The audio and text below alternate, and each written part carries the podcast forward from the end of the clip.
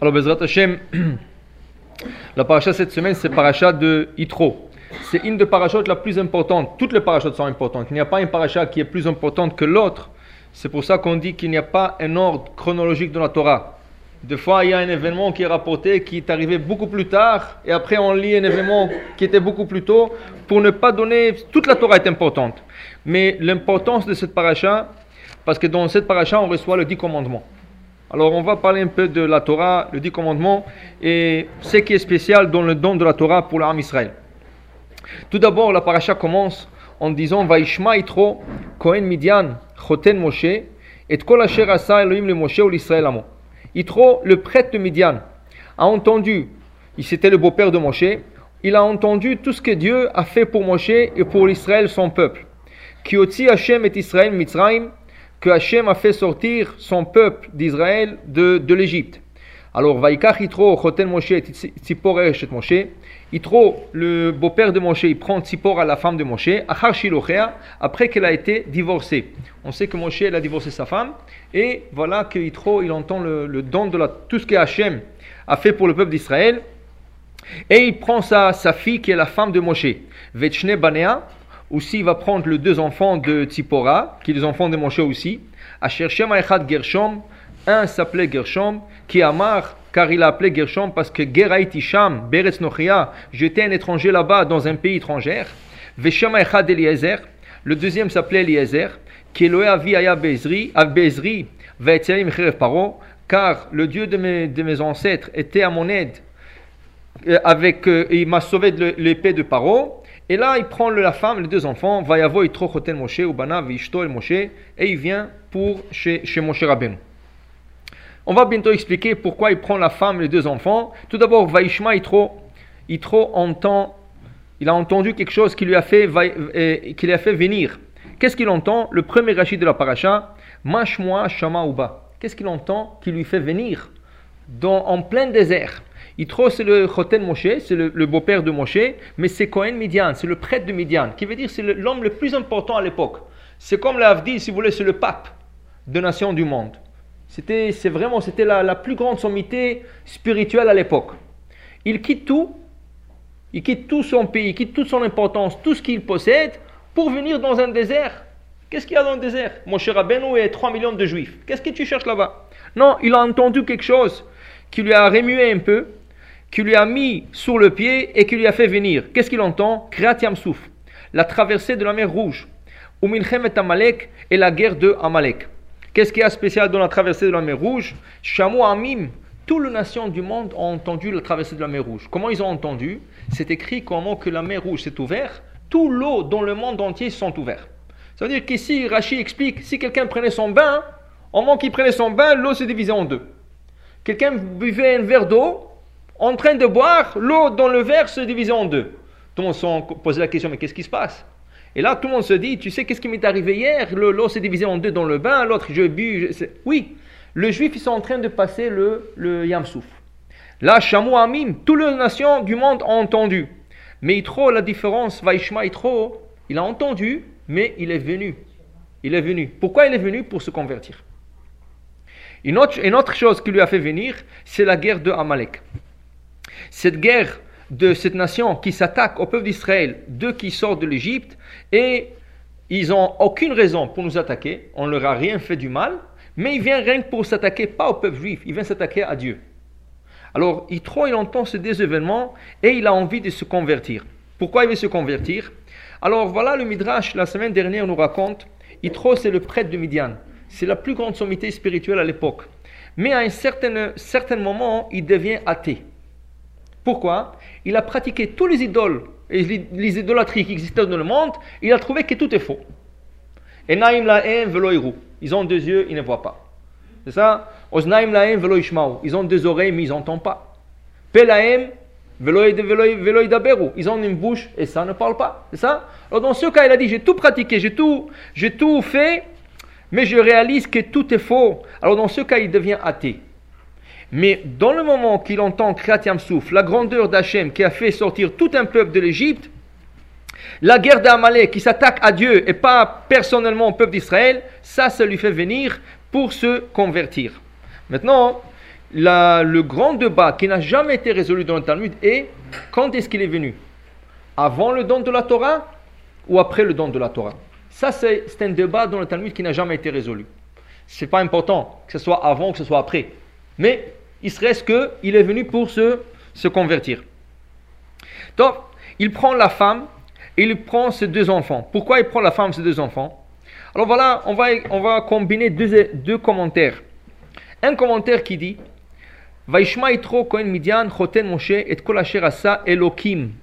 Lorsqu'on parle du mot Elokim, on parle de la rigueur. Et qu'est-ce qu'il entend? Kol Asa Elokim le Moshe. Le, la main forte ou la conduite forte que l'Éternel a fait à Moshe. Et qu'est-ce qu'il a fait à Moshe Hachem? Pourquoi il était dur avec Moshe? On sait que quand Moshe a été choisi à la mission d'aller sauver les Hébreux, les, Juifs de, l'Égypte, Moshe a refusé sept jours.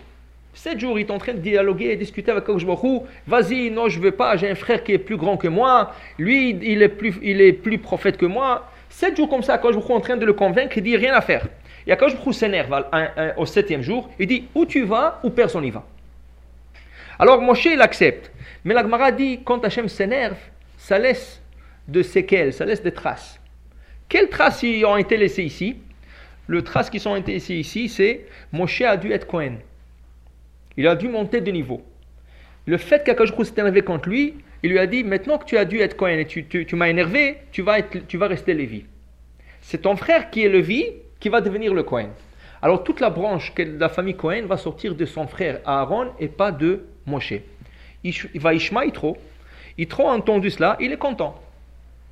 Pourquoi il est content? Qu'est-ce que tu es content? Que ton beau-fils n'est pas monté de niveau Au contraire, tu devrais être triste, pas content.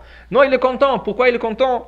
Parce que maintenant, il peut prendre Sipora, la femme Sipora et les deux enfants, et remarier avec Moshe. Si Moshe serait Cohen, un Cohen ne peut pas marier même sa femme divorcée, ou n'importe quel divorcé, il n'a pas le droit de le marier. Mais s'il est resté Lévi, maintenant il peut reprendre sa femme. C'est pour ça que quand Vaishma est trop attaché à ça, Elohim le Moshe, chose s'est énervé contre Moshe, il lui a fait rester Lévi et pas Cohen, Vaikach et Tzipora, il prend Tzipora, et ces deux enfants, ils vont, il va essayer de le remarier de nouveau. Ils vont se remarier. Mais après le don de la Torah, ils vont se séparer. Ils vont rester mariés, mais séparer chacun de son côté parce que Moshe n'avait plus le droit de vivre avec une femme. À quoi je vous dis, Vata, et toi, Amod m'a dit, tu resteras avec moi. Le Khatam Sofer, il a une autre explication à propos de ce, cette histoire de reprendre la femme de Moshe. Pourquoi Yitro maintenant reprendre, ça veut dire il, il emmène la femme, Tzipora et ses deux enfants? Il dit qu'il faut remonter un peu dans l'histoire de Moshe Rabbeinu avant qu'il fasse sortir les Hébreux de l'Égypte. Qu'est-ce qui arrive Une histoire? Moshe euh, prend le chemin pour aller en Égypte et voilà en plein désert, il y a un malach à la forme d'un serpent qui l'attaque. Rachid explique là-bas au nom de Midrash, le serpent avale Moshe Rabbeinu de pied jusqu'à la Brit Mila, il le lâche et il va de l'autre côté, de la tête jusqu'à la Brit Mila. Et il continue, de, la, de, pied, de la tête. Sipora qui était sage, a dit, c'est quoi cette histoire? Ça veut dire il veut le tuer, mais pourquoi il arrive jusqu'à la Brit Mila Elle a compris que c'est à cause de l'histoire qu'ils n'ont pas circoncis un de leurs enfants. Quand Moshe a marié Tsipora, il a juré à son beau-père, qui était athée à l'époque, il lui a juré de ne pas circoncire un de ses enfants. Il peut circoncire les autres, mais le premier, il ne va pas le circoncire. Ce qui a fait que Gershom n'était pas circoncis. Maintenant, quand il est en route pour aller sauver les Hébreux, il y a un, malach, il lui dit, mais pourquoi tu circoncis pas ton fils? Ça y est, tu as quitté la maison de ton beau-père. Tu as juré de ne pas le circoncire dans la maison de ton beau-père. Mais maintenant que tu as quitté, il fallait que tu le circoncis. Le fait qu'il n'a pas circoncis, l'ange voulait le tuer. Sipora a compris que c'est à cause de l'histoire de la brite, c'est pour ça que le Nachash, le serpent, lava jusqu'à la brite Mila, elle a trouvé une pierre aiguisée, elle a coupé les prépuces de son fils. Elle a pris les prépuces et l'a jeté devant le serpent, et tout de suite le serpent a lâché. Elle a dit, Khatan Damim, tu, as causé mon fils, Gershom, tu as causé que j'allais perdre mon Khatan, mon mari, avec du sang. La moulotte, c'est à cause de la brite Mila. Maintenant, après cette histoire, Aaron arrive dans le désert, il rencontre son frère qu'il n'a pas vu 60 ans. Moshe se sauve de l'Égypte à l'âge de 20 ans. À l'âge de 80 ans, il retourne pour sauver les Juifs. Ça veut dire 60 ans, il n'était pas en Égypte, il n'a pas vu son frère. Je beaucoup donne dans une prophétie il donne l'ordre à Aaron, va rencontrer ton frère en plein désert. Il se rend compte, et Aaron, il voit Moshe avec une femme, avec deux enfants. Qui sont ceux-là? Il dit, ça c'est ma femme que j'ai épousée en, en, Midian, et ça c'est mes deux enfants. Il lui dit, Moshe, il y a déjà 3 millions de juifs en train de souffrir en Égypte, tu vas ajouter trois autres? Donc, prends ta femme, dis-lui retourner chez elle, et toi, tu continues avec moi. Top. Moshe lui dit à sa femme, retourne chez ton père, et on trouve que la femme tout de suite retourne. Normalement, qu'est-ce qu'elle aurait dû faire? Dire. Non, comment? Quoi? Tu vas écouter maintenant ton frère moi je, moi, je suis moins importante que ton frère. On est mariés déjà 60 ans, maintenant c'est ton frère qui va te guider. Elle ne dit rien. Il lui dit pars, elle part. Mais pourquoi? Pourquoi elle n'a pas dit un mot, elle n'a pas dit quelque chose? Dit le Khatam Sofer, à cause de cette histoire de l'ange qui allait tuer son mari, Moshe n'avait plus, si, on peut dire, n'avait plus de valeur aux yeux de sa femme. Pourquoi? Elle, se pose la question, mais mon mari, il parle à Dieu, mais la Brit Mila, la chose la plus importante, il ne fait pas. Et maintenant, il veut retourner en Égypte. Pourquoi il va en Égypte? Elle ne savait pas. Le Khatam Sofer dit Moshe n'a pas dit à sa femme que c'est Dieu qui l'a envoyé. Elle croyait qu'il va, il a longué la famille. Ça fait 60 ans qu'il n'a pas vu la famille en Égypte, ses, cousins, ses, son frère Aaron et tout ça. Alors elle a dit, peut-être qu'il a longué la famille, il va aller faire un voyage de plaisir. En route, quand le, l'ange l'attaque, elle dit, mais comment C'est à cause de la Brit Mila. Ça veut dire que les mitzvot ne sont pas importants aux, yeux de mon mari. Dans ce cas, je ne vais pas rester avec toi, le mari. Il ne va pas demander le divorce. Mais une fois que Moshe lui dit, est-ce que tu peux retourner chez ton père? Avec simcha, avec grand plaisir. Elle est retournée sans, sans, sans hésiter deux fois.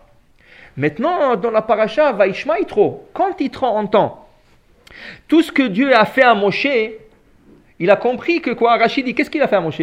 Qu'il lui a nommé comme le leader, c'est lui qui va, lui qui va délivrer le peuple juif. Alors Yitro s'est dit, mais alors c'est pas à cause qu'il a n'a pas donné importance au mitzvot, c'est à cause qu'il a été choisi à une mission et il est en train de faire une mitzvah. La Gemara dit, mitzvah, patour mena mitzvah. Quand tu es en train de faire une mitzvah, tu es exempté d'une autre. N'essaie pas de faire trois ou quatre mitzvot à la fois. Fais une mitzvah à la fois. Tu fais une mitzvah, même s'il y a une autre qui se présente, tu es exempté de l'autre. Finis une et tu passes à l'autre.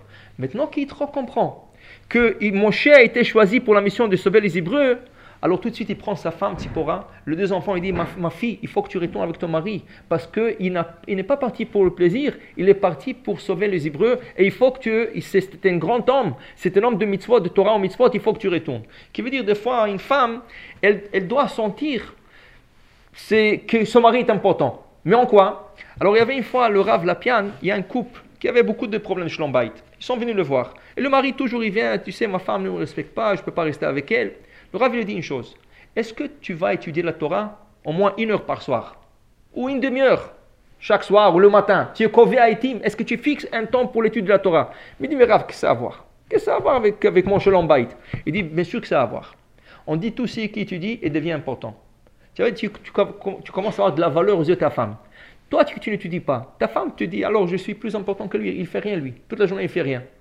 Alors, tu n'as pas de valeur aux yeux de ta femme, c'est qui fait que vous avez beaucoup de mahloquettes. Le jour que tu vas commencer à étudier, tu vas avoir la valeur aux yeux de ta femme, ta, femme va te respecter parce que tu étudies la Torah. Et c'était comme ça. Dès qu'il a commencé à fixer la Torah, la femme lui a donné du respect.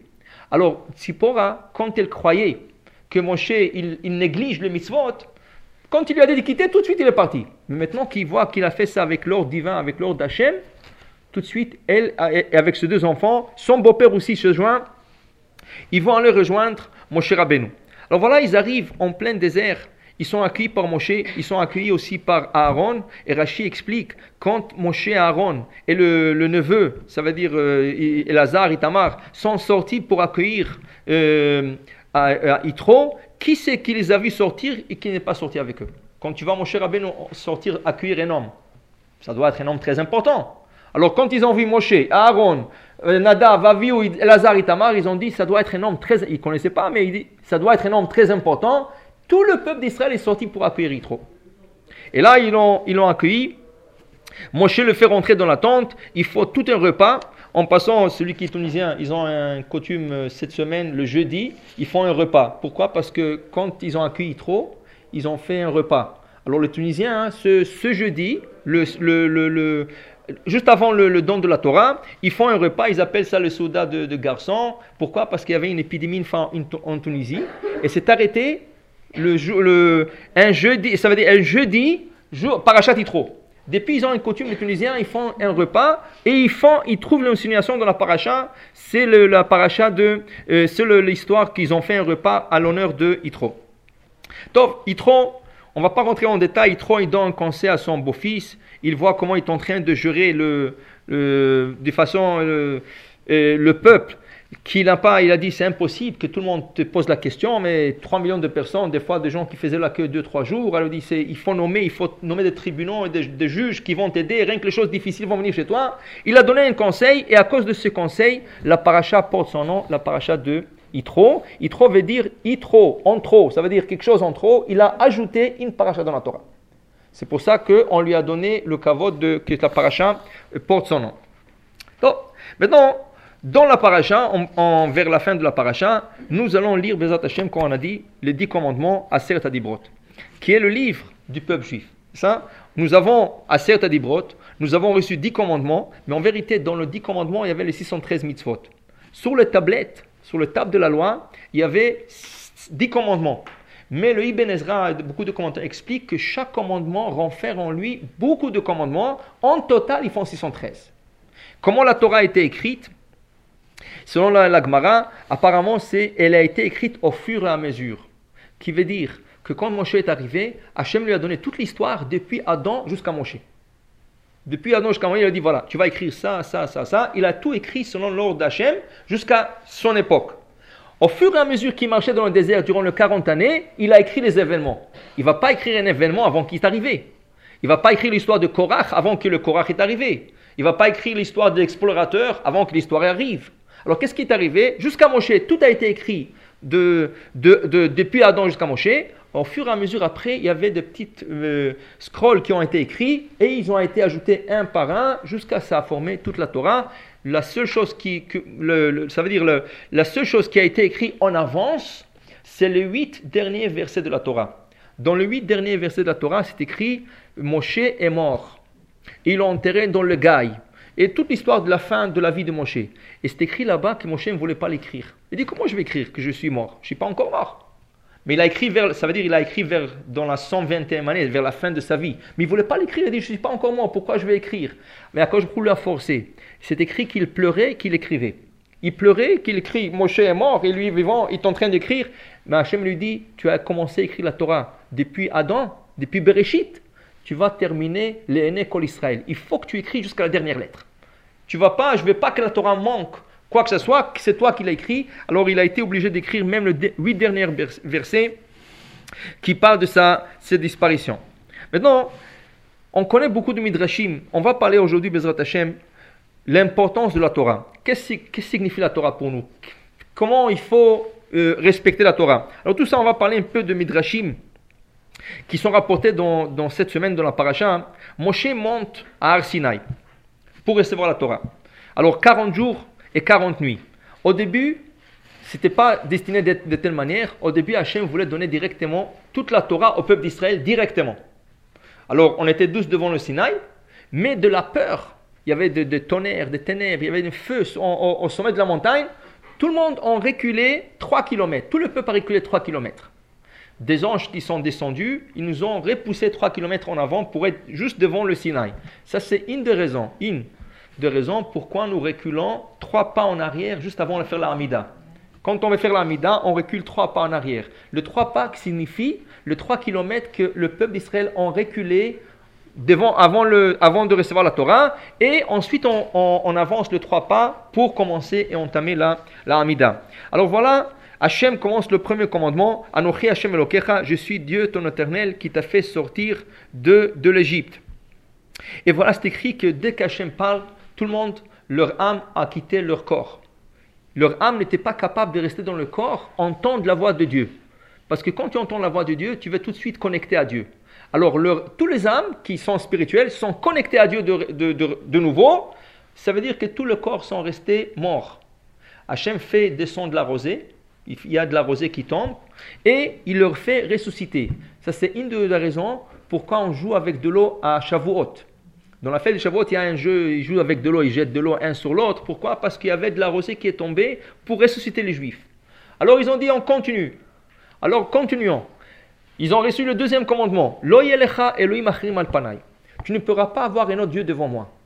Là, dès que leur âme entend le deuxième commandement, leur âme quitte le corps pour une deuxième fois. Hachem fait descendre une deuxième fois à la rosée. Ils vont être ressuscités. Là, ils ont dit ça y est. Oh, Combien de fois? Il y a dix commandements? Chaque fois, on va, on va mourir, on va ressusciter. C'est pas sûr même que tu vas te réveiller. Alors, dans ce cas, ils ont décidé à, dire à Moshe Rabbeinu Écoute, Moshe, toi, tu montes, tu reçois toute la Torah. Kol Asher Diber Hashem, tout ce que Hashem te dit, v'nishma. On appliquera et on l'entendra par la suite. Moshe se prépare, il prépare le peuple trois jours. Ils vont, se, ils vont dé- dégraisser leurs habits, ils vont se séparer de leurs femmes. Et trois jours, trois jours plus tard, Moshe va monter à Sinaï. Le 6 Sivan. Et durant 40 jours et 40 nuits, il va être sur la montagne en train de recevoir la Torah. Hachem va lui apprendre toute la Torah de A à Z, mais c'est écrit que chaque fois qu'il lui, a- qu'il lui a appris la Torah, il oubliait, il lui a appris, il lui a oublié. À la 40e jour, il lui a donné la Torah comme cadeau. Il a dit voilà, je te donne cadeau pour que tu auras une bonne mémoire de se rappeler toute la Torah. C'est impossible. Il y a tellement de choses de la Torah, c'est, elle est infinie. Il lui a donné toute la Torah comme cadeau. Moshe descend du Sinaï et il va présenter la Torah au peuple, d'Israël et on va la, recevoir. Alors maintenant, on va, on va rapporter un petit passage dans le Talmud. C'est écrit que euh, à la création du monde, quand Hachem finit la création du premier jour, Boker yom rishon. Et il fut euh, nuit et, et il fut jour. Yom rishon, c'est le premier jour. Pourquoi on ne dit pas, on dit pas yom echad? Il faut yom echad, c'est ça? Yom, euh, euh, euh, c'est ça? Yom, yom, yom, pardon. Yom echad. On dit yom echad. Pourquoi on ne dit pas yom rishon? Comme on dit sheni, shlishi, revi, hamishi, shishi, il fallait dire en hébreu yom rishon. Pourquoi on dit yom, yom echad? Parce que Hachem était un, unique. Il n'y avait même pas un ange. Il n'y avait même pas des anges qui ont été créés ce jour-là. Alors Hachem était unique. Top. Deuxième jour, la création, Yom Sheni. Troisième jour, Yom Shlishi. Yom Revi, Hamishi, Shishi. On arrive au vendredi. Et il fut jour, et il fut nuit, Yom Hashishi. Et la Gemara te pose la question, mais attends, tu as dit Yom, Yom Rishon. Tu as dit Yom Sheni. C'est ça, Yom Echad, Yom Sheni. Yom Shlishi, Yom Revi, Yom Hamishi. Il fallait dire Yom Shishi. Pourquoi tu dis Hashishi? Tu n'as pas dit Yom Hashlishi? Tu n'as pas dit Yom Harevi? Pourquoi tu dis Yom Hashishi? En hébreu, quand on ajoute le- l'article, qui le He, c'est He Hayedia. On parle de quelque chose très connu. On n'a même pas besoin d'expliquer, c'est connu. Yom Hashishi, le sixième jour. Quel est ce sixième jour? Akash Baruch Hu fait une condition à la création du monde. C'est quoi la condition? Si dans quelques générations, dans 26 générations, mon, mon peuple choisi, Am Israël, qui est déjà dans le plan, vont recevoir la Torah, ce monde va maintenir, cette création de six jours va maintenir. Si dans 26 générations, quand mon cher Rabbeinu et le peuple, les, Hébreux, vont devant le Sinaï, et ils vont, je vais leur poser la question, vous voulez la Torah? Ils vont refuser, je, vais retourner tout le monde, toute cette création, à Tohu Bohu. Alors Yom Hashishi, qui veut dire le monde attendait le Vav Sivan de la sortie d'Égypte. Et voilà, ils sont devant le Sinaï, qu'est-ce qu'ils disent tous? Au contraire, nous on va, on accepte. Et on va, on va ensuite entendre de quoi il s'agit. Toutes les autres nations n'ont pas accepté. Quand il a, posé la question au Bnei Esav, ils ont dit qu'est-ce qui est écrit dedans? Lot- Lotirtzach. Ah, on ne peut pas. Parce que nous, on vit sur l'épée comme la bracha de Yaakov. Les Ishmaélites, Lotignov.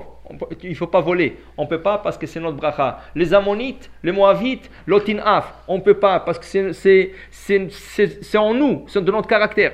Rien que les Juifs, ils ont accepté la Torah. Alors, Yom HaShishi, c'est le jour qu'on a accepté la Torah.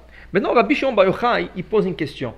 Quand Akash Hu crée le monde, pourquoi il a créé d'une manière que une partie du monde est éclairée, l'autre partie est obscure Qui veut dire, maintenant, il fait nuit ici, en Canada. Mais en Israël, déjà, il fait jour. Et ça, en Europe, il fait jour. Pourquoi Hachem a fait de telle manière, le système de telle manière? Pourquoi il ne pouvait pas faire que dans tout le monde, partout dans le monde, il y a le jour? Et partout dans le monde, en même temps, il y a la nuit. Économiquement, ça serait beaucoup mieux. Regardez, toujours le Canada essaie de se rattraper avec les États-Unis. Pourquoi? Parce que quand on appelle d'ici États-Unis, s'il y a une heure, de plus, une heure de moins, alors c'est pas bon pour le business. Ils essayent de maintenant d'enlever le, le, le, le, daylight, la journée qui est plus longue. Ça veut dire que ça aurait été beaucoup mieux si on aurait le, partout dans le monde une journée uniforme. Ça veut dire partout ces jours, partout ces nuits. Répond Rabbi Shimon vous savez pourquoi? Hachem a fait exprès. c'est le Rabbi Chaim Valojin qui le rapporte. Il dit, c'est écrit que s'il y a une seconde dans le monde sans Torah, le monde va s'écrouler. S'il y a une seconde dans le monde que le, le son de la Torah arrête, que dans le monde en entier, le monde s'écroule. Alors qu'est-ce qui arrive la nuit? Tout le monde va aller dormir. Même s'il y a des gens qui dorment tard. Il y a des gens qui vont à 4h, 5h. Entre 5h et 6h, entre 6h et 7h. Il se peut qu'il y a des gens qui vont dormir. Pour une seconde, si tout le monde se met à dormir et il n'y a pas le son de la Torah, l'étude de la Torah, tout le monde va écrouler automatiquement. Qu'est-ce qu'il a fait Akash Baruch par sa bonté? Il a assuré qu'il y a une permanence d'étude de Torah.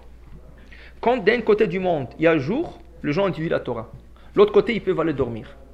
Et quand ça, ça va être vice-versa, ceux qui y avait le jour, il y a la nuit, ils vont aller dormir, les autres qui se réveillent, ils vont étudier qui fait qu'il y a une permanence d'étude de Torah impossible qu'il y a une seconde dans le monde sans Torah. Pourquoi Yom HaShishi? Tout ce monde est basé sur Torah. S'il n'y a pas Torah, le monde écroule. Maintenant, dans la science, ils expliquent que chaque matière, chaque matière est basée des atomes. Ça?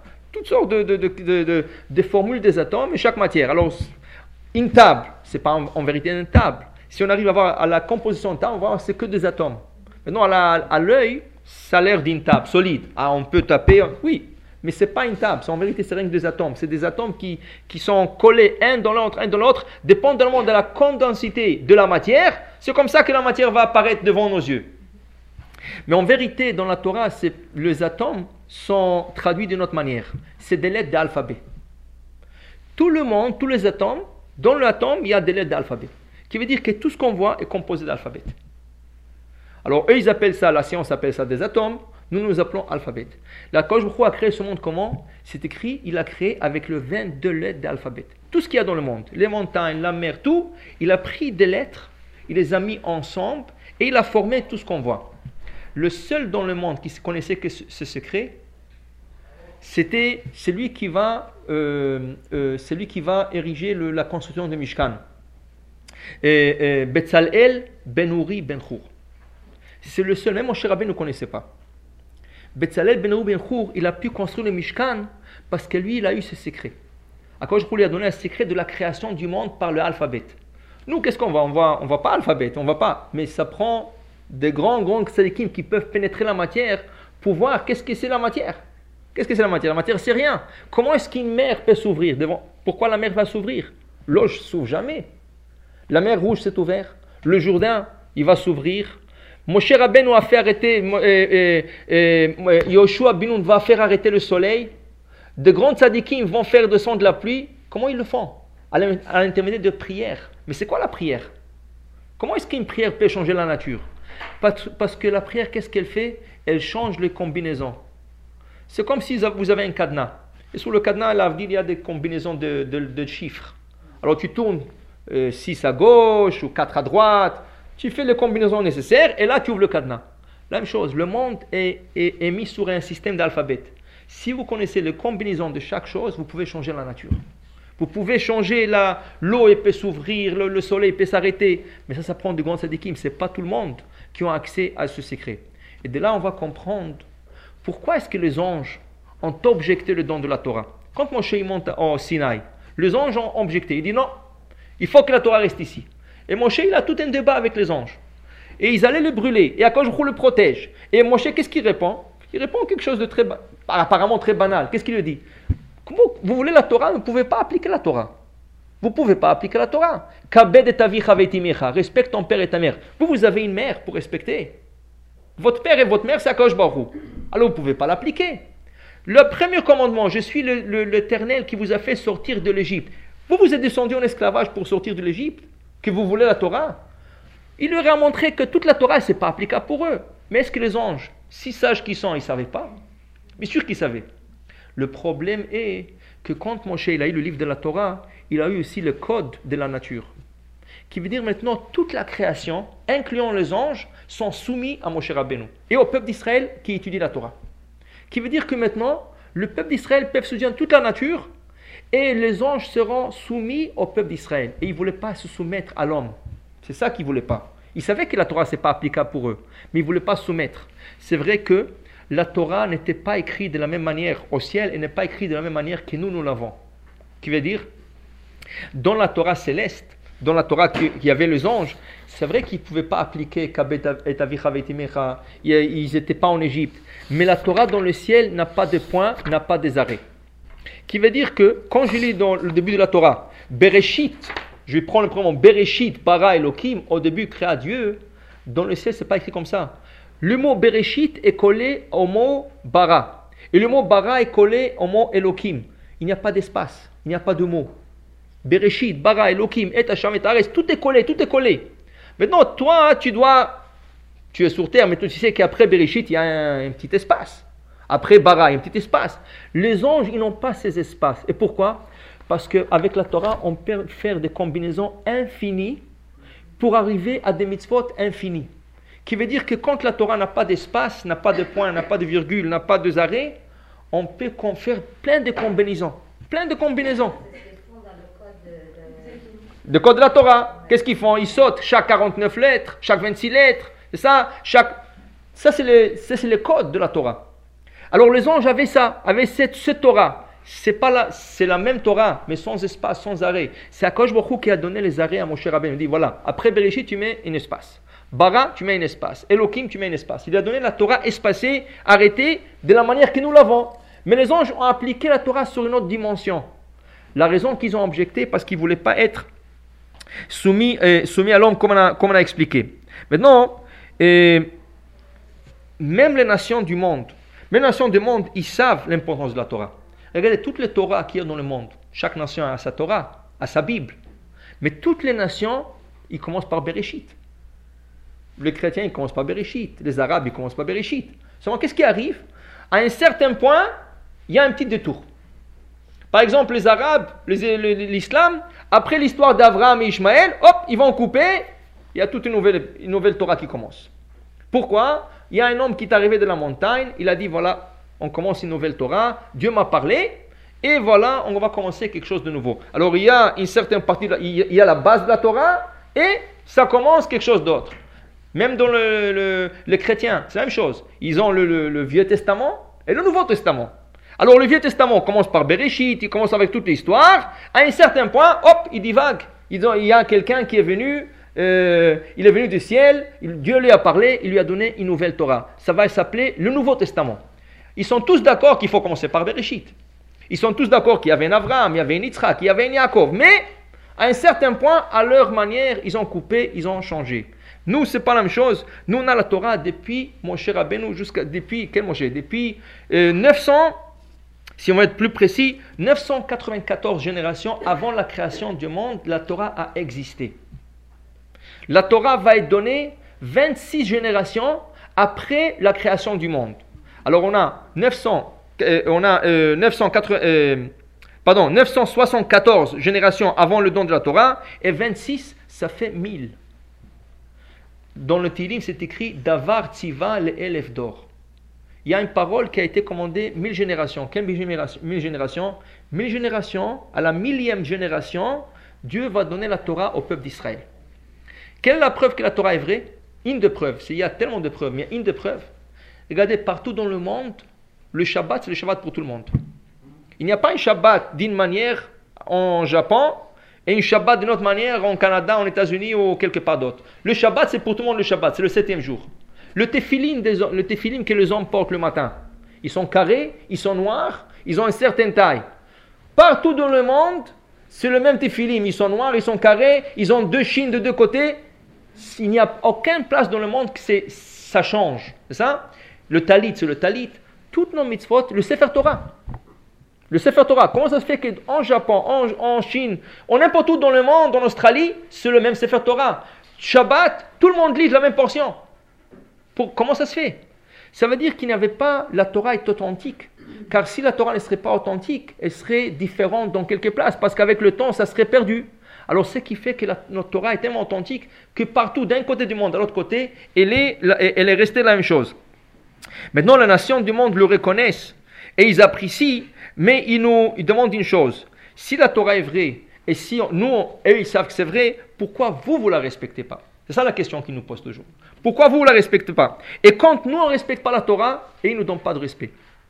C'est comme on, a, on parlait au début. Quand la femme n'a pas valeur pour son mari, ne lui donne pas de respect. La même chose. Quand les nations du monde, ils, voient que nous ne donnons pas valeur à la Torah, qui est vrai, qui est le début de leur, de leur Bible, c'est la de notre Torah, alors ils ne nous respectent pas. Alors voilà une petite histoire. Nous sommes en train de souffrir dans notre génération de toutes sortes de choses, mais une chose que de, l'islam, qui, qui, a commencé une, une, guerre qui a commencé à l'an 2000, c'est l'intifada.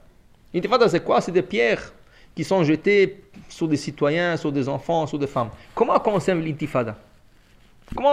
C'est quoi l'idée du, premier arabe qui a pris une pierre, qui a commencé à donner une ordre à tout le monde à jeter des pierres? Alors voilà comment commence l'intifada. L'intifada commence dans une prison israélienne. Il y a un, de, je ne sais pas s'il fait partie de Hamas ou un de ce groupe-là, c'est un terroriste, il s'appelait Tsalah Ta'omri. Et Tsalah Ta'omri est en prison. Il est en train, d'écrire sa vie, il est en train d'écrire un petit livre de, des événements, et il écrit dans son petit carnet, je ne pense jamais qu'on aura possession sur la terre d'Israël car les enfants d'Israël sont les enfants d'Ibrahim, Abraham, et c'est eux, eux qui vont mériter avoir ces terres. Comme ça, il écrit. Et voilà, les jours passent, les jours passent. Un jour de Pessah. Un jour de Pessah. Lui, il est dans, sa, dans la petite cellule là-bas avec deux autres terroristes. Et le, gardien de la prison, il arrive avec une pita, falafel. Falafel dans le pita. Alors lui, il lui pose la question, mais dis-moi, c'est pas votre fête de Pâques? C'est pas Pessah pour vous? Il dit oui. Mais il dit à Pessah, vous n'avez pas de de manger du pain. Comment il sait? Parce que les Arabes, ils savent. En Israël, il n'y a pas de pita. Ils vendent pas de pita, pas de pain. Les Arabes travaillent beaucoup après Pessah. Ils commencent à vendre le pita, le pain, mais Pessah, ils savent que 8 jours, il y a rien à, 7 jours, il n'y a rien à faire. Alors il dit, mais c'est, c'est pas la fête de. Selon mon calendrier, c'est Pessah. Tu n'as pas le droit de manger Hametz ou le, pain. Il dit, ça, c'est de vieilles histoires, ça. Il y a 2000, 3000 ans de, juifs qui sont sortis de l'Égypte. Ça, c'est pas pour moi. C'était un juif laïque. Ce soir-là, ce terroriste écrit dans son carnet Je regrette tout ce que je dis. Maintenant que je vois que les, enfants d'Ibrahim ne respectent pas la Torah qu'Ibrahim les a laissée, la terre d'Israël sera la nôtre. Et c'est là qu'il commence à écrire et, et, planifier comment attaquer les Juifs pour le jeter de la terre d'Israël et reprendre possession de ces terres. Quand il va être libéré, c'est là qu'il a, c'est le premier qui a jeté le premier pierre et il a organisé des groupes avec lui et c'est là que l'intifada va commencer. Et depuis, c'est devenu de pire en pire. Ça a commencé avec des pierres, ça partit avec des bombes et maintenant des scodes, de, de, de, toutes sortes de missiles qu'on est en train de souffrir de, ça. Pourquoi? À cause d'un individu qui n'a pas respecté Pessah. C'est une vieille histoire, c'est une histoire de, de 2000 ans, de 3000 ans, d'un peuple qui est sorti de l'Égypte. Et voilà, qu'est-ce qu'il a causé? Il a fait remuer la marmite que tous les Arabes sont contre nous. Pourquoi? Parce qu'ils ont réalisé que les enfants d'Abraham n'accomplissent pas leur Torah. C'est ça qui lui a donné l'idée.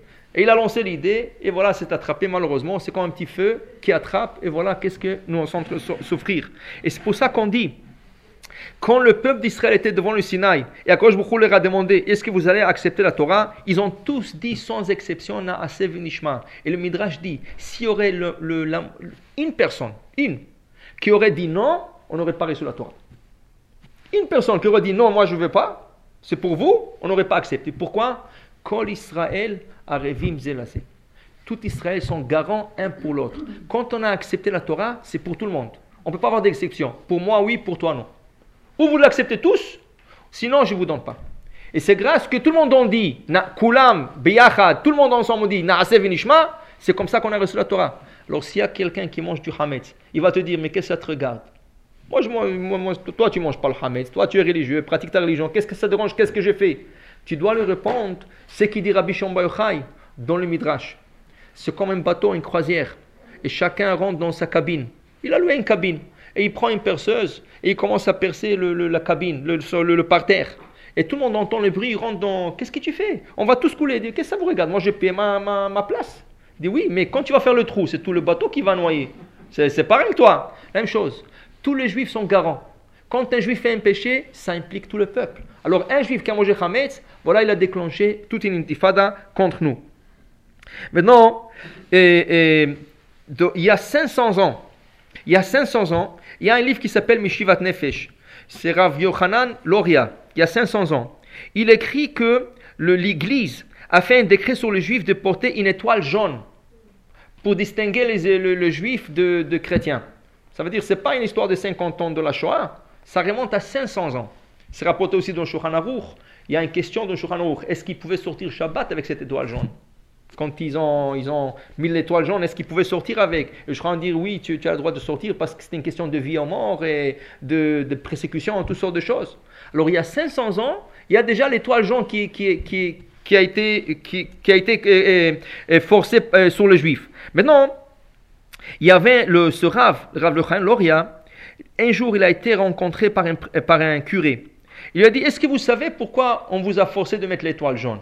Maintenant, lui, il avait peur de dire oui ou non, ou quoi que ce soit. Qu'est-ce qu'il va dire euh? Alors il a dit, non, la vérité, je ne sais pas. Je ne sais pas. Alors voilà, qu'est-ce qu'il lui dit le, curé? Il lui dit que Akosh Baruch vous a donné mitzvot, par exemple la tzitzit. Et vous avez honte de, sortir votre tzitzit, vous avez honte de porter votre tzitzit. Akosh Baruch vous, a donné la kippa. Et vous avez honte de mettre la kippa en public. Alors, je vous a donné toutes sortes de mitzvot. Pourquoi? Que quand on va vous demander pourquoi vous mettez le tzitzit, pourquoi vous mettez la kippa, pourquoi vous avez la barre, pourquoi vous avez ceci et cela, vous allez répondre parce qu'on fait ça pour Akosh Baruch Maintenant que vous avez honte, alors nous, on est là pour vous rappeler. Alors, on vous a donné une étoile jaune. Pourquoi jaune? Pourquoi pas bleu ou rouge? Pourquoi? Quelle la couleur jaune? Jaune. Apparemment, il y a 500 ans, le fou, les gens qui étaient sots, ils portaient le jaune. Alors, ils ont dit, on vous considère comme des sots. Vous avez une Torah véridique, vous avez une Torah de vie, vous laissez la Torah et vous voulez nous ressembler, à vous êtes des sots. Alors, ils leur ont donné une étoile jaune, il y a 500 ans. Et cette histoire s'est répétée il y a 50 ou 60 ans, dans la Shoah.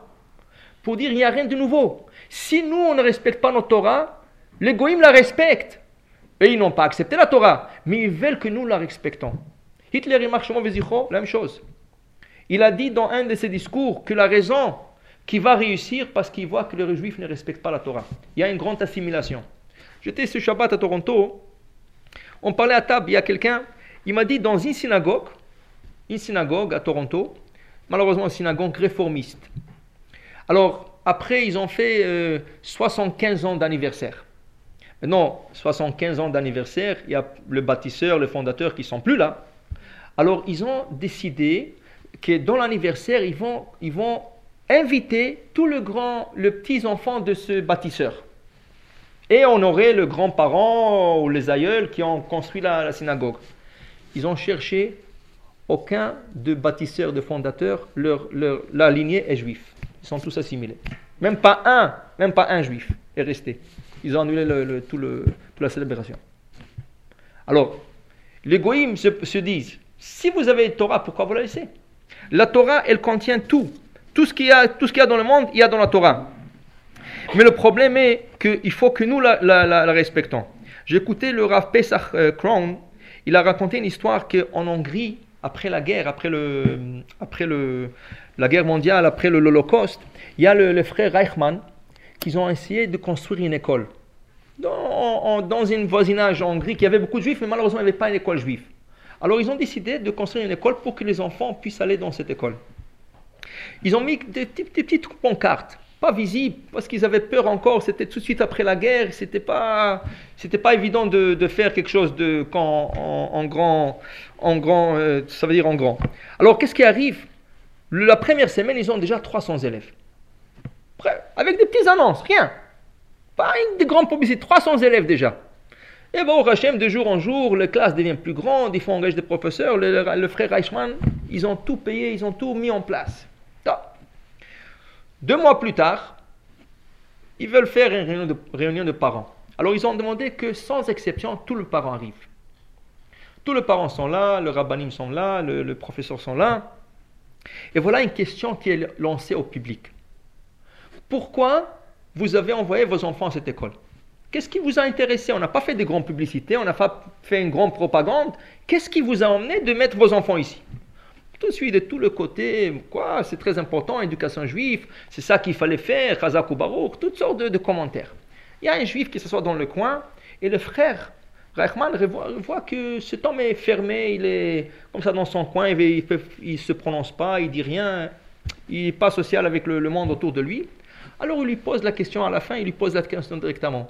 Qu'est-ce qui vous a amené à vous, monsieur, de vous euh, enregistrer, euh, euh, votre enfant, vos enfants à l'école Alors lui, il ne voulait pas dire en vérité, mais là, il commençait à pleurer. Il commençait à pleurer, il leur a dit, écoutez, lui, il a passé l'Holocauste. Et lui, il était encore un petit enfant, un jeune enfant quand il a passé l'Holocauste. Il se rappelle qu'un soir, il était dans son lit et son père et sa mère en train de parler. Les parents croient que les enfants dorment. Toujours quand on croit que les enfants dorment, ils sont toujours réveillés en train de mettre les radars partout, entendre les, les conversations. Et voilà, il entend ses parents en train de parler. La mère qui dit à son, à son mari, tu sais, c'est une époque très dangereuse. Un jour, ils vont venir fouiller à la maison et tout. Il faut qu'on enlève tout ce qui est de judaïsme. Le mezuzot, il faut les enlever. Alors il dit, le mari dit, pas, pas de problème, ça j'ai enlevé tout le mezuzot, j'ai tout sorti de la maison et tout ça, ça. À la fin, hein, la femme dit, tu es sûr, tu es sûr? Oui, oui, ils ont fouillé comme ça, ils ont trouvé un sidour. Ils ont trouvé un sidour.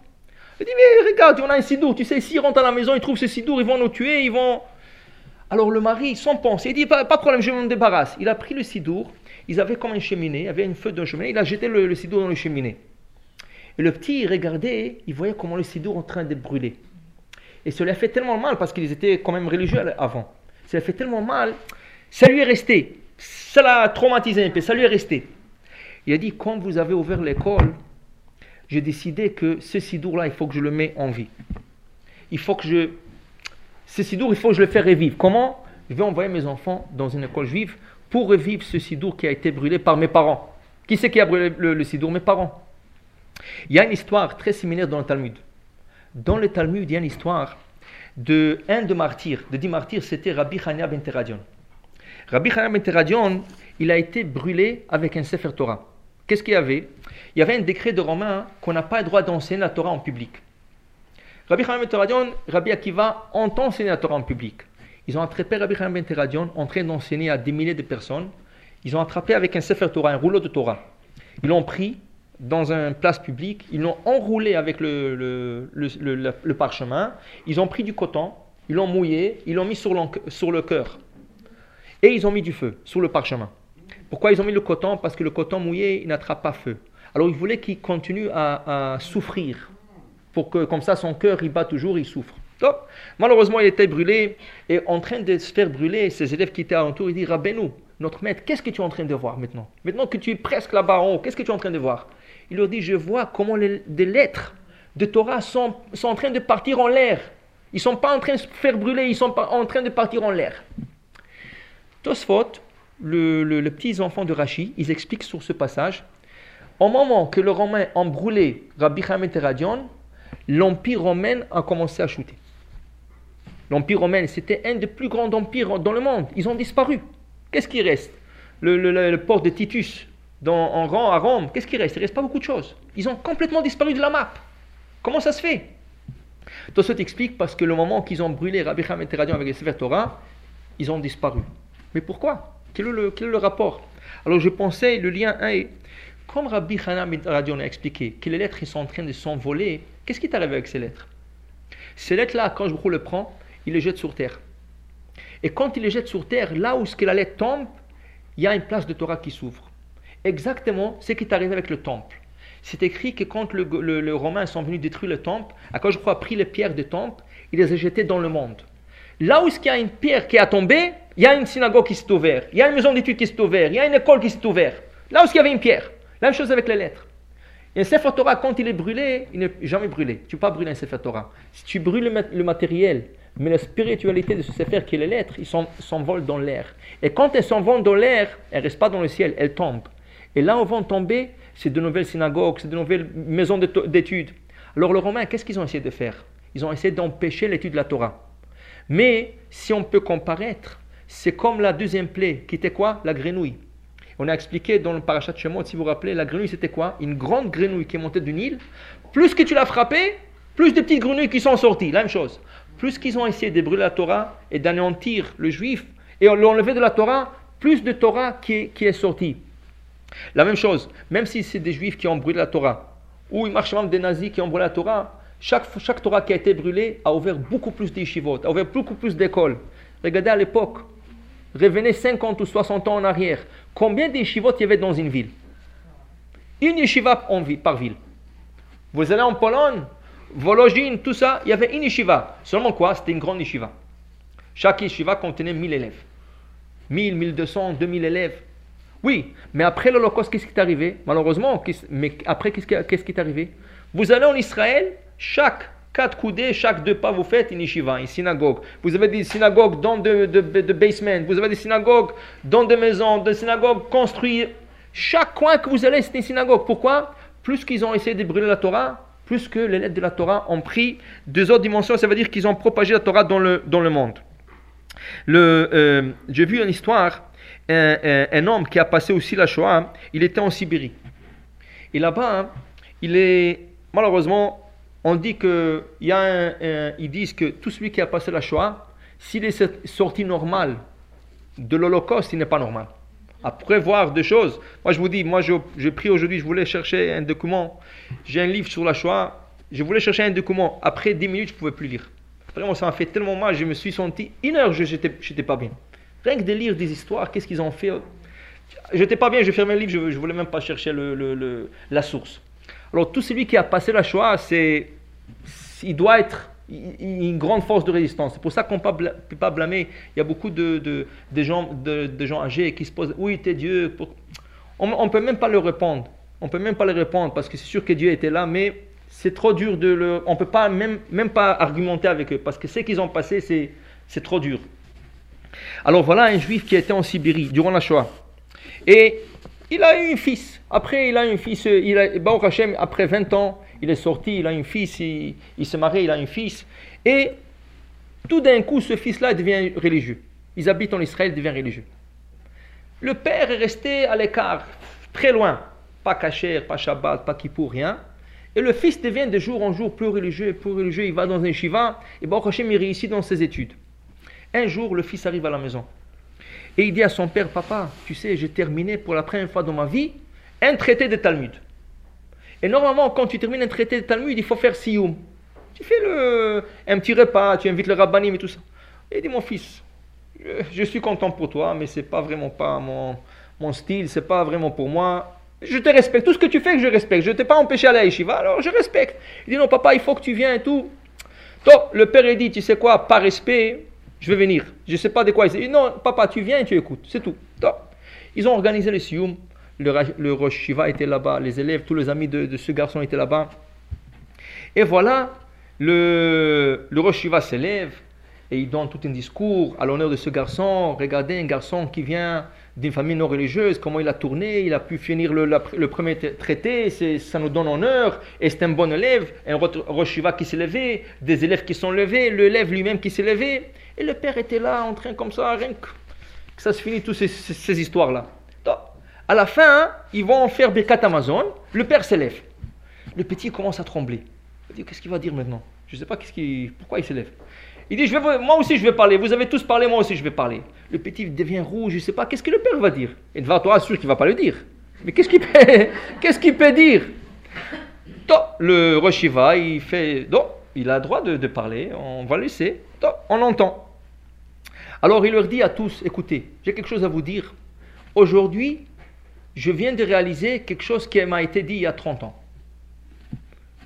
Qu'est-ce qu'il a, été dit? Il dit, j'étais en prison, j'étais en, train de travailler dans, une prison en Sibérie, et j'étais avec un bon ami à moi. Et voilà, un jour, on m'annonce que le lendemain, je vais sortir.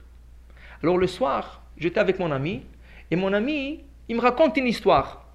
Il me dit, c'est pas une histoire vraie, c'est pas une, vraie histoire, mais retiens-la. Il a dit, jusqu'à aujourd'hui, j'ai rien compris de cette histoire. Mais aujourd'hui, je vais réaliser qu'est-ce qu'il voulait dire. Qu'est-ce qui est arrivé? L'ami lui raconte, tu sais, dans notre jardin, il y avait un pommier. Il y avait un pommier. Et mon père, chaque jour, il, travaillait autour du pommier, il irriguait, il lui a mis de, toutes sortes de, produits de fertilisation, toutes sortes de choses. Et ce pommier, de chaque année, il donnait de beaux pommes. Comme ça, ils étaient, ils étaient grands, rouges. Alors un jour, ma mère dit à mon père, tu sais, regarde ces, ces belles pommes qui poussent sur l'arbre. Est-ce que si on fait le contraire, ça ne va pas donner plus de pommes? Il dit, qu'est-ce que tu veux dire ma femme? Il dit, regarde, les racines sont dans la terre. Les pommes sont sous terre. Il y a des belles pommes qui sortent. Maintenant, imagine-toi, on va déraciner l'arbre et on va mettre l'arbre à l'intérieur de la terre. Tous ces pommes sur l'arbre, ils vont donner de nouveaux arbres. Et on aura beaucoup plus de pommiers. Le père lui dit, bonne idée ma femme. Les deux, ils sont partis, ils ont emmené des pelles. Ils ont commencé à creuser autour du pommier.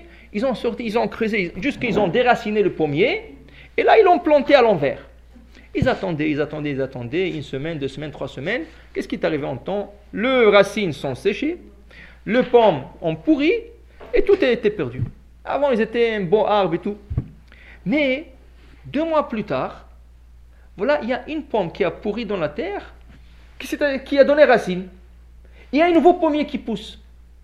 Et là, l'arbre se régénère, l'arbre commence de nouveau, et Baruch Hashem, ils ont eu un pommier de nouveau. Ça, c'est l'histoire que l'ami lui a racontée. Il dit, retiens cette histoire. il comprend. D'abord, ce n'est pas une histoire vraie. Deuxièmement, qu'est-ce qu'il veut tout dans des histoires? Moi, je pense maintenant comment me libérer, comment sortir de, de cette prison. Il de raconter des histoires. Il dit, aujourd'hui, je viens de réaliser. Il dit, moi, j'ai fait tout à l'envers. On a un héritage notre Torah, on a des racines, Abraham, des patriarches, Abraham, Yitzhak, Yaakov, Moshe Rabbeinu, tout le tzadikim, ils ont pratiqué la Torah. Et voilà, en Russie, on a commencé, en Russie, en Pologne, on a essayé de, de s'assimiler, de, ressembler aux Goïm, d'oublier. Alors qu'est-ce qu'on a fait? On a retourné la racine.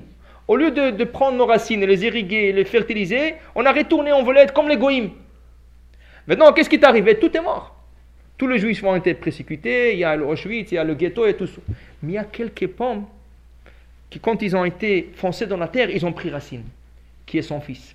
Il dit voilà, moi je suis très loin, pas caché, pas Shabbat, pas qui pour rien, mais voilà une pomme. Mon fils, qui est la pomme qui a, donné racine, il va recommencer l'histoire de la famille. Ça veut dire qu'il va donner racine, il va retourner à ses sources. Pour dire que dans chaque famille à Kojboukou aujourd'hui, il assure qu'il y aura un qui va revenir Ce C'est pas facile, croyez-moi. Il y a beaucoup de, de jeunes qui souffrent voilà, les parents ne sont pas religieux, alors il a une question, comment faire qui d'avaim, les parents ne mangent pas caché, ils respectent, mais il y a des limites, hein, tu peux pas aller trop loin.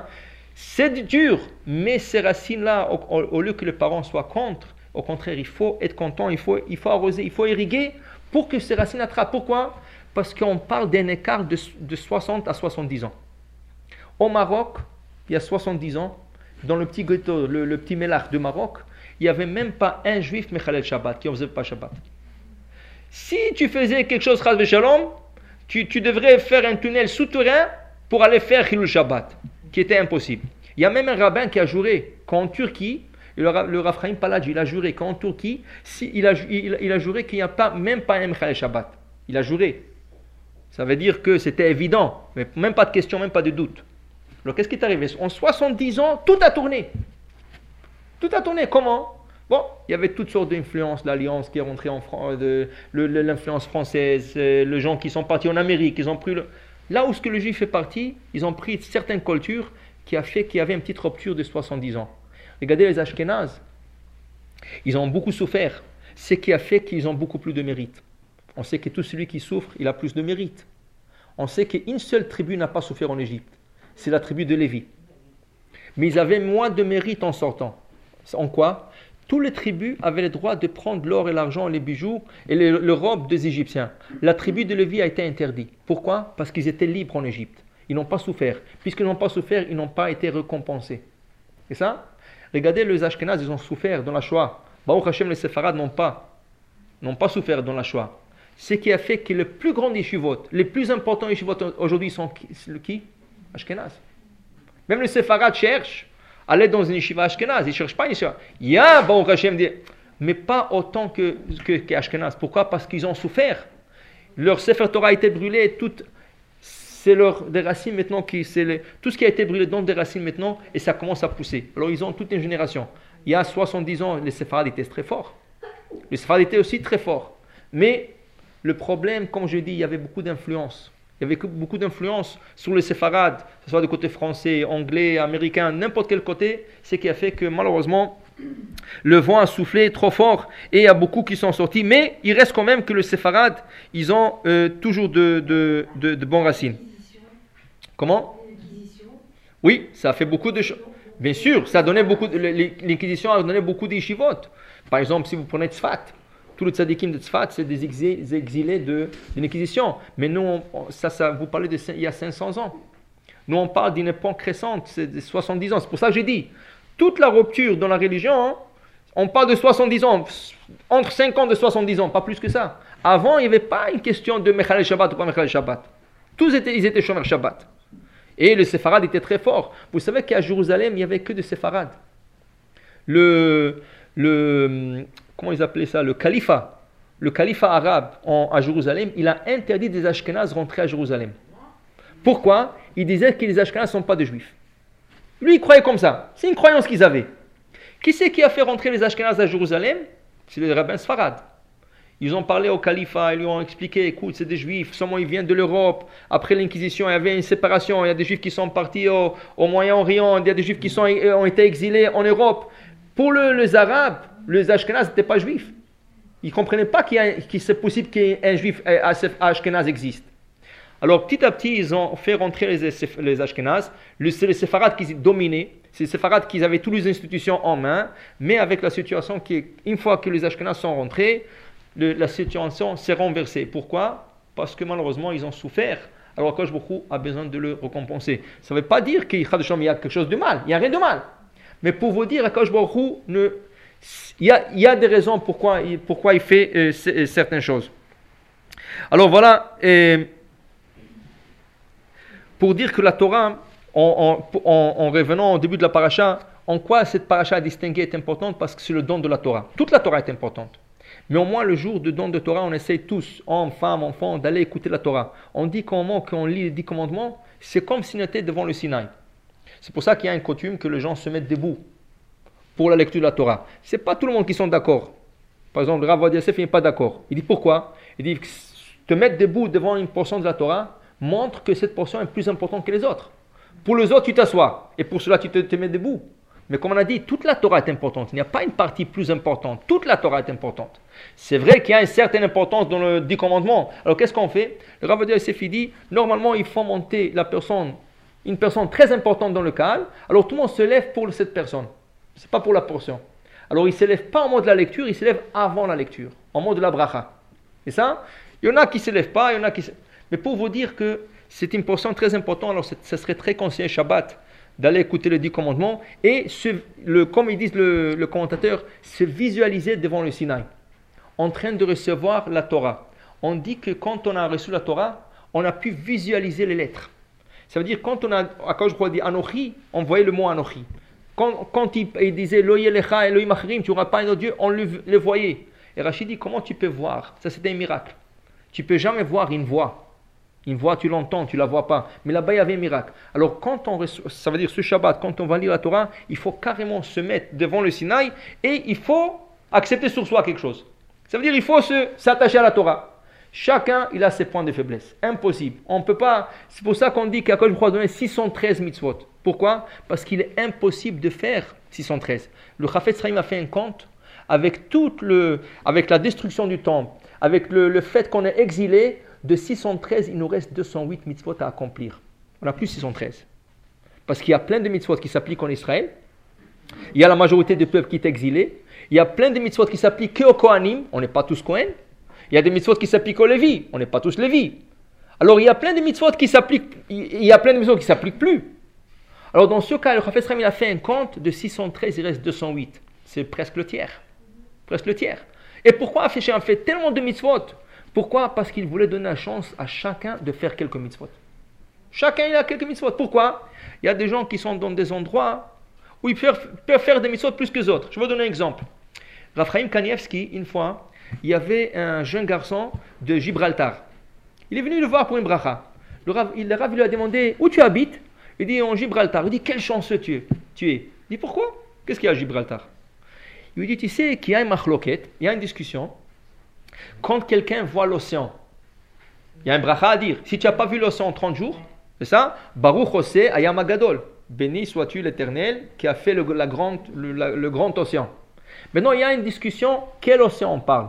Est-ce que c'est le Méditerranée ou le Pacifique? Ou Est-ce que c'est le Pacifique ou l'Atlantique? Vous savez que n'importe où vous vous trouvez, vous pouvez voir ou le, Pacifique ou l'Atlantique. Gibraltar, c'est le seul point dans le monde, c'est la seule île dans le monde, tu peux voir les deux. Quand tu as Gibraltar, tu as d'un côté à droite, tu as le Pacifique, tu as l'Atlantique à ta gauche.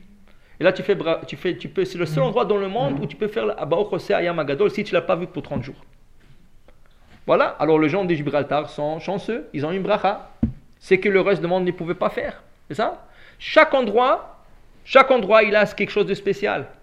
Chaque homme, dans les situations, dans son travail, dans son quotidien, n'importe quoi, il a des situations qui peut faire des mitzvot que les autres ne peuvent pas faire. Et pourquoi? Il y a un, passage que nous récitons plusieurs fois par jour. Rabbi Hanania ben Akasha Omer. Rabbi Hanania, fils de Akasha, disait Akash les Israël. Akash voulait donner une mérite au peuple d'Israël. Les fikar, c'est pour cela, Irbalaim Torah ou mitzvot. Il, leur a donné beaucoup de Torah et beaucoup de mitzvot. 613 Akash tu si tu aimes le peuple d'Israël, tu ne pouvais pas nous faire comme le, nation, les enfants de Noir. Les nations du monde, combien de mitzvot ils ont? Sept Qu'est-ce qui est plus facile? Est-ce que c'est plus facile pour un juif d'aller à Gan ou pour un goy d'aller à Gan Un goy. Un goy, il a sept mitzvot. Si le goy fait sept mitzvot, c'est quoi cette mitzvot du goy? De ne pas tuer, de ne pas voler, de ne pas prendre la femme de l'autre, de constituer des tribunaux, c'est ça? C'est des, choses banales. Le goy respecte cela, il va Gan On l'appelle ça chassidé au Motaolam, le pieux des nations du monde. À quoi je crois que tu nous aimes? Tu nous as donné 613. Tu nous as donné plus de chances d'aller à l'enfer qu'à Gan Mais non, quand je vous dis non, au contraire, vous ne comprenez pas la logique. Parce qu'il y a des situations où on ne pouvait pas faire tout le 7. Alors qu'est-ce que j'ai fait? J'ai fait 613. Est-ce que je demande à chacun de faire 613 Non. Kol Israël a zelazé. Même au temps du temple, il y avait plein de mitzvot que nous ne pouvions pas faire parce qu'on n'est pas Cohen. La trouma, de manger la, récolte sacrée, c'est pas nous. Nous, on la donne au Cohen, mais qui c'est qui doit la manger? Le Cohen. Ça? Le chant dans le Beth Amikdash, qui c'est qui les chante? Le Lévi. Alors, quand je vous dis, vous savez, si vous êtes unis, et si vous êtes ensemble, chacun qui fait un mitzvah, il est en train de donner le, mérite à l'autre. Mais ce n'est pas tout le monde qui peut faire le mitzvah. Qu'est-ce que j'ai fait à Akash J'ai fait tellement de mitzvot que chacun dans le monde, impossible qu'il me dise qu'il ne peut pas faire une mitzvah. Tu ne peux pas le dire. Ou quelques mitzvot. Si tu arrives à faire autant que tu arrives à faire, beaucoup mieux. Alors, ce n'est pas contre vous, c'est pour vous. Alors, dire Rabbi Chaim Akasha, Ratza Kosh les Zakot, c'est un mérite pour le peuple d'Israël. Les Fichach c'est pour ça qu'il a donné plusieurs. Pourquoi? Pour que chacun fait une mitzvah. La chose est, on ne peut pas stagner. Le grand Mevin a dit, tu fais déjà des mitzvot, bon, tu chômes Shabbat, tu manges kasher, tu fais chez... Tu fais, mais tu ne veux pas stagner. Toujours, il faut avancer. Chaque année, il faut ajouter quelque chose. Donc, tu peux. Jusqu'à que, il y a un certain point que tu ne peux plus aller. Oui, mais chaque fois, rien que la prière, si on regarde notre prière, est-ce que notre prière est comme il faut? On fait notre prière, mais on fait vite, des fois on n'est pas concentré. Le Baal Shem Tov dit si dans ta vie tu arrives à faire une amida comme il faut, une amida dans 70 ans de vie ou de 80 ans de vie, tu arrives à faire une amida comme il faut, de être concentré depuis Hashem Sfatay Tiftar jusqu'à Yul Ratsonim Refi Hashem sans être en Chine en voyage faire des affaires, sans être en Japon, en France, voir la famille, tout ça, une amida. Alors on fait l'amida, mais est-ce qu'on se concentre dans l'amida? Très difficile. Est-ce qu'on fait Birkat Amazon comme il faut? Très difficile, parce que chaque fois que le téléphone sonne, ah, qui c'est qui appelle? On met du Birkat Amazon, qu'est-ce que tu veux du téléphone? Laisse le téléphone, ça va t'attendre. Non, je vais rater l'appel. Alors, qui est plus important? Quand je vois le téléphone? Il y a plein de choses qu'on peut améliorer. Même si on ne peut pas peut-être avancer, mais on peut améliorer. Et le moment le plus propice de, penser qu'est-ce que cette année je pourrais faire et améliorer, c'est le moment de Matan Torah. Et le moment de Matan Torah, c'est Shabbat avec le don de la Torah. Yitro, Yitro il était athée. Il a, il a pratiqué tous les... Mais une fois qu'il a entendu, Vaishma Yitro, il a entendu le don de la Torah, il a tout laissé en arrière. Il a laissé son kavod, il a laissé son argent, il a laissé tout, toute la famille. Il est venu pour se convertir. Pourquoi il a réalisé la base de toute religion, de toutes les religions dans le monde, c'est la Torah. Et d'ailleurs, toutes les religions ont pris de la Torah. Mais la Torah a beaucoup plus. La Torah est authentique. Elle n'a jamais été transformée ou changée par un prophète qui est venu et a dit Dieu m'a parlé. La Torah, quand Dieu a parlé à Moshe, il y avait 3 millions de témoins. C'est ça la différence. Quand Dieu a parlé à des autres prophètes, il y avait seul ce prophète qui a dit Dieu m'a parlé. Mais qui c'est qui a témoigné? Personne. Alors, il y a ils ont, qui ont suivi. Mais la Torah est authentique. On peut voir par les mitzvot, on peut voir par le code de la Torah partout. il suffit d'accepter une mitzvah en plus ou accepter d'améliorer une mitzvah en plus. Et bien, Hachem, que ce soit ce Shabbat, et vous savez que chaque juif qui fait une mitzvah de plus, c'est un, une brique dans le Beth Amikdash. On dit que le troisième temple va descendre près du ciel. Beth Amikdash et à quoi je vous dis, le premier a été construit par le roi Salomon. C'est l'œuvre d'un homme de, de Chéréos.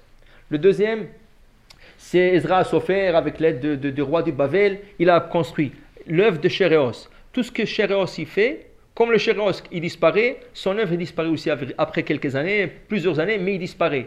Hachem dit le troisième sera plus l'œuvre de Chéréos. Ça va être mon œuvre à moi. Le Beth Amikdash et Chichi, il va descendre près du ciel, c'est l'œuvre d'Akash Baruch Mais comment Akash Baruch est en train de, est en train de le construire? Comment? Avec des mitzvot. Chaque mitzvah, c'est une brique. Alors il y a des briques, il y a des briques. Alors pour dire que chaque mitzvah que vous faites, que vous améliorez, c'est une brique. Et Akash Baruch Akash Baruch il a donné plus de mérite aux femmes qu'aux hommes. Pourquoi? Regardez, il y a, les femmes, elles ont moins de mitzvot que les hommes. Les hommes, ils ont tout ce qu'on peut accomplir. Il y a beaucoup de filim, talit, ça? Il y a plein de mitzvot que les hommes, ils ont et les femmes, ils n'ont pas. Mais pourquoi?